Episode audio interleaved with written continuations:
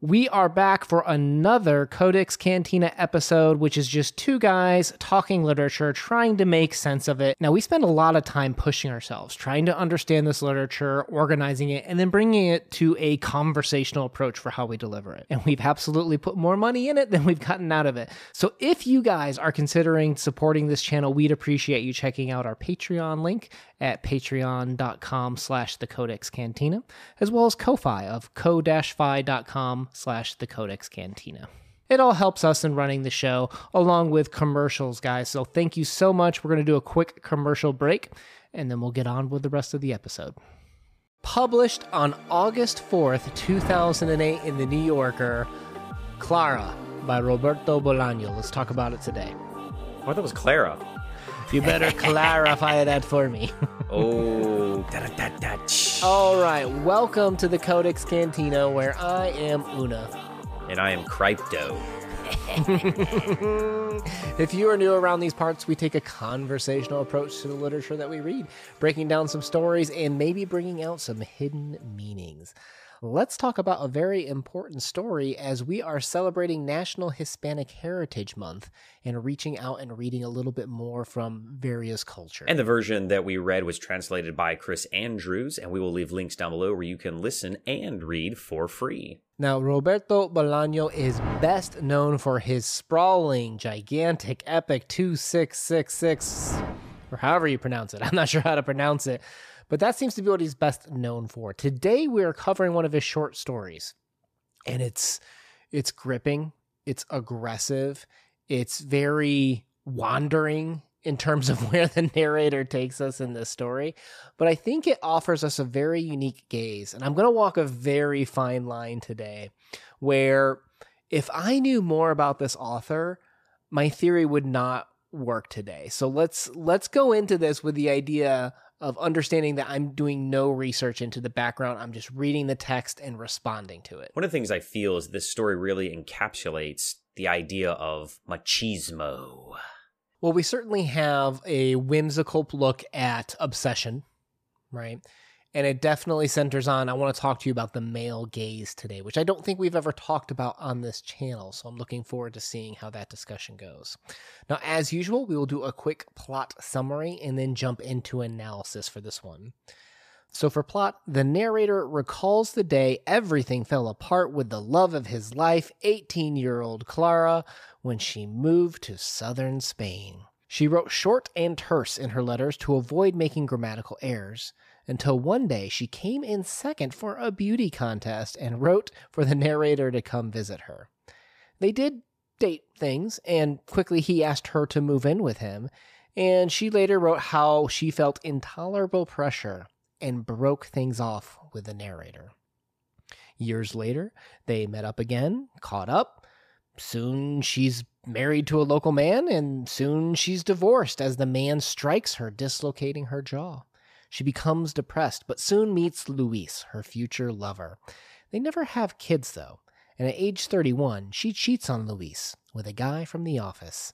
Her sex life stops at that point in time, and at 33, Luis left her for a coworker. She becomes depressed again. Narrator sleeps with her once more, but soon has to break it off with her. He keeps in touch with her via friends, though, and Clara returns to work, gets back on her meds, and at 34, she meets Paco. They soon marry and have a kid. When the narrator then meets her in her city, her face looks worn as she's gained weight and he finds that he is no longer really attracted to her. But he also finds out that she has cancer. His calls to her become more frequent until she one day disappears. And I'll just read this last line to finish off this plot summary. The next day I called Paco, and two days after that I called again. There was still no sign of Clara. The third time I called Paco, he talked about his son and complained about Clara's behavior. Every night I wonder where she could be, he said. From his voice and the turn the conversation was taking, I could tell that what he needed from me or someone, anyone, was a friend, was friendship. But I was in no state to provide him that with that consolation. Which I think does a really good job of kind of grabbing the the the main thrust of this story, if you ask me. One hundred percent agree. It does leave you on that air of this guy is kind of cold. I guess I would describe him. And by guy, you mean term. like the narrator, right? The the narrator, not Paco. Maybe Paco too, but we don't know enough about him. But the, the narrator definitely feels like a uh, a, a snake. Now, well, it's interesting you say snake. There's a couple of religious references, but I didn't have a strong feeling for that one. But what I did have a strong feeling for is you and I have never talked about the male gaze before on this channel. And I think it's one of those terms that is, I think it's understood, but also maybe slightly, maybe not everyone agrees on the meaning. So maybe it's worth defining here real quick for our conversation today. Fair but enough. if you've if you've ever taken some gender studies, you will find that there are some theories out there. There are some uh, studies, research done that shows that some media is written specifically or crafted specifically for male eyes, right? And it's not just books, it's TVs, it's advertising. You know, a lot of times the idea is the, the the creator of this this art or this media says what would be pleasing to a man. And then they create it that way. What would a man want to see? And then the art is created that way. And unfortunately, not always, but what happens sometimes is that women become objectified at that point in time, that they're seen as objects or conquests or things for men to use and dispose of on their journey and their goals, but they're never truly represented in a lot of what people would call male gaze medium moments, if you will. And I feel like this story does that exactly right. Every time the narrator is describing her, it's always one of two ways. He's describing her looks, and a lot of times that's positive until when he feels like he's maybe no longer attracted to her, or when he's talking about her, he's insulting her because he's putting down something that is not related to her beauty, insulting her intelligence, like how she wrote the letters and used the very short and said, "Oh, she can't write well, but she won a beauty contest." Now here's here's my fine line: is I don't know enough about Bolaño and his writing, and is this just his writing style? I don't know. Maybe maybe this doesn't work if you know more. But maybe it was crafted this way, in which case I think it is actually rather genius if he intended this because to me, this story read very clearly of using male gaze to critique male gaze, is the way that I took this piece. When I read this, I would use this as, I guess, a negative reinforcement if I had a son and we were learning of how to treat women, you maybe use this as, all right, see what he did there? You don't ever do that. That's not how you should view people. That's not how you should treat people. That's not how you should interact with people. I mean, every time he goes to this lady, the, the narrator seems like he wants something from her. And it's always something that is, you know, based around her physical appearance. Right. And we have quotes like he says, My response, which filled three double sided pages, was an extravagant pan to her calm beauty the sweetness of her eyes, the perfection of her figure, etc. The letter was a triumph of bad taste, and when I had finished it, I wondered whether or not I should send it. But in the end I did. and that's it's that is some of the humor of this piece is the narrator has irreverence to anyone else's, particularly her feelings. It's all about him right? And what he cares about is her calm beauty, the sweetness of her eyes, the perfection of her figure, all describing these visual facts about her and not actually what's on the inside of her. When you also read this, did you feel like that maybe it was written in a style to show a little bit that the narrator himself is something that he is making fun of her for. You know, sometimes in life people will make fun of someone else because it's their own insecurities. I feel like a little bit of that that comes out in the writing of style of how he did it, just like that. That abrupt end to this sentence shows that he doesn't know how to express himself very well either. And so he's almost taking out his own personal frustrations of his own inadequacies of intelligence on Clara. And I thought that was kind of, I, I don't know, I kind of picked up on that a little bit as this story felt very like rushed in a way that the narrator's trying to get his point across. Well, for sure. I mean, let's pretend one of your exes is getting married.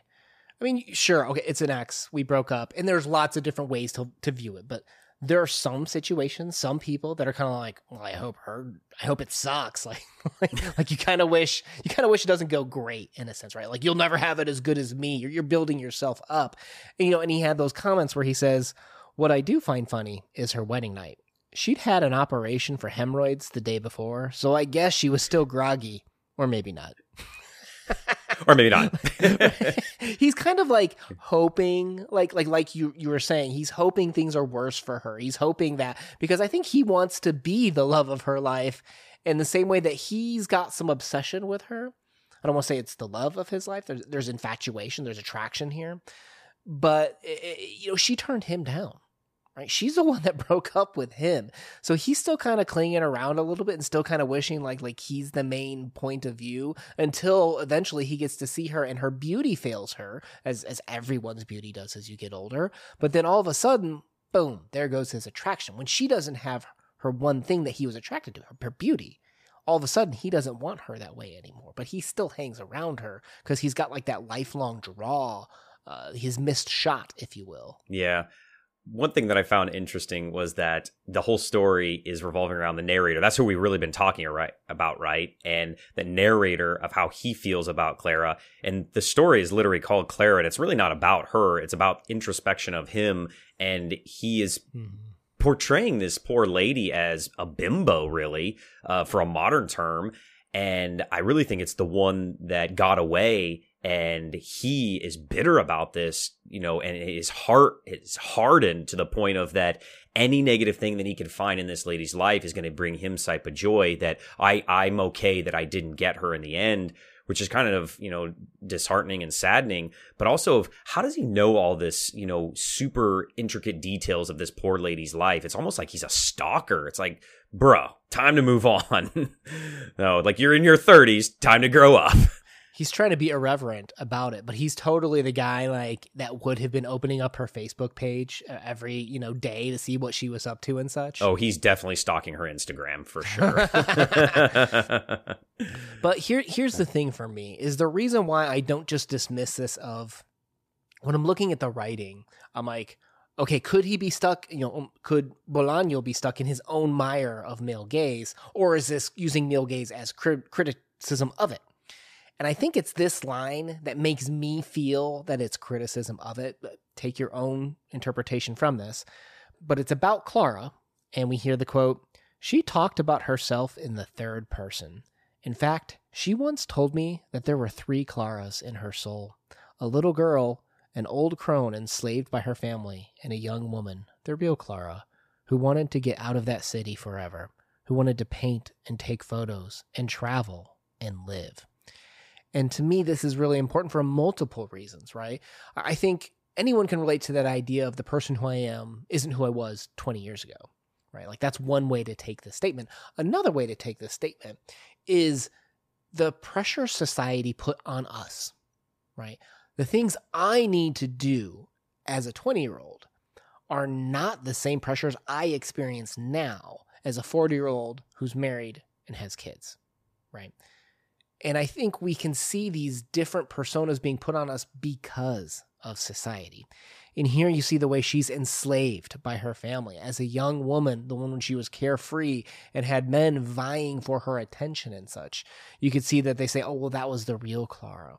And I think sometimes when we have so much time that's uh, where, where society tells us what we need to be, sometimes we have these I like um, moments of disconnect, discord in our brains, where there's who we need to be to fit in for society and our role, and then there's who we want to be too. And sometimes we can kind of relate to who's the real me. Who's the real Una? Is it the guy that was running around 20? Is it the one that's teaching his son to play basketball? Like it's this this conflict that we have internally of the role we have to fulfill and the role that we want to be, I guess, in a sense, too.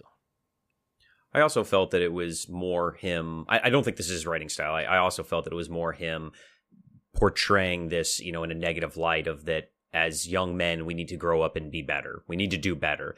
And that sometimes as young men, we fantasize about this ideal of what society has taught us of what is the perfect woman. And Clara is the ideal for him. And as she grows into a real person and is not just some teenager, he finally realizes that. And maybe that's why he's so bitter in the story. And I think that quote really does show that the true meaning of this is a good one in the story. At least that's how I hope anyway. If this is really how he felt, uh, oof, that's, um, you know. I think you're onto something there because to back up some of the things that you're saying is is this all feeding into his his ego? Is this all part of something to make him feel better about you know his re- you know her choice to reject him earlier? And you have that quote where they say, "Soon after that, I left her." But this time, I decided to call her every so often and stay in touch. So one, he's making a decision. That, that's his one semblance of control. Well, this time, I'm deciding to call her, right? And stay in touch with her, one of her friends who could fill me in, if only now and then. And that's how I came to know a few things it might have been easier not to know. Stories that did nothing for my peace of mind, the kind of news an egoist should always take care to avoid. So, how do we interpret this line? Right? He's trying to stay at a distance because when he gets too close and he learns some information, it hurts him. The type of information the egoist should know. Doesn't that back up some of your your theories that you were just talking about? Yeah, I mean introspection, right? Of that he has three, and that I mean it, it's kind of the idea of the id, the ego, and the super ego, and these same things are a mirror. She is a mirror to him. And she you know it'd be really interesting to have maybe a female author write this the reverse image from Clara's perspective of how maybe she felt about the narrator the whole time as well. Mm. and if it was mm. the same that would yeah, be really be, cool. That'd be give, that'd be give really us a lot of insight to this. Yeah. It's kind of it's kind of like that whole um remember we read that a once perfect day for banana fish and a perfect day for banana fish by jd salinger and mieko kawakami. The continuation. Yeah. Yeah where, where they wrote it from like a different perspective and years later how they felt. That, that would this would be a cool story for that. Now the last thing i wanted to kind of bring up is so let's pretend that this is this is allegory that this is a representation of you know the male gaze. And let's pretend that we're looking at this from the perspective that in art under male gaze the woman doesn't matter. That that it's all about how the man's going to react to this. I'm trying to sell something. I'm trying to get someone to buy movie tickets. I'm trying to sell, buy someone to have or have someone buy my book, right? What does it mean that Clara just disappeared at the end? I think that's selling out. I think that that is when he lost truly who he was. I think it might be the representation of his soul. If we think of of that we're always looking for somebody. I mean, let's face it. I mean, that's that makes us one of the things different than the animals is our relationships and the connection we have with one another. And when you lose that very important relationship, maybe that first love, I think that breaks you in a little. I think it breaks you a little bit in certain ways, and I think that's what happened to the narrator here. And irre- irre- irrevocable damage has been done to him. Yeah. And there's a lot more to talk about with this story too. I feel like like we didn't really talk about the rats. Like you notice how rats kept coming up every time she felt bad. Like was that manifestations of like the emotional trauma she was going through that no one else got to see, but that's how like, you know, she saw the world in a sense. There's there's a lot to this story that um for how irreverent and how blase this character just feels about things, there's a lot of just subtle things that I, I can't help but be like, wow, I think I think Bolaños, I'm, I'm pretty sure he's a genius. I, am not 100% sure just based on this story, but I'm going to give him credit that I think this is actually quite brilliant writing from all the little nuances to the story for what is kind of quick throwaway lines. The abruptness of it is what always hit me of, hey, we got coffee, end sentence. Or the rats and just the way that it felt very choppy, but like it was on purpose. Like somebody was thinking about something and they were distracted. And that's a lot of times how I personally feel sometimes when I'm thinking about things as as I move through my life and my life becomes more chaotic as a young man, a middle-aged man, you know, getting to be an older man, I, I do feel that that sense of almost kinship with the narrator of that's how sometimes we look at things. It is genius for sure.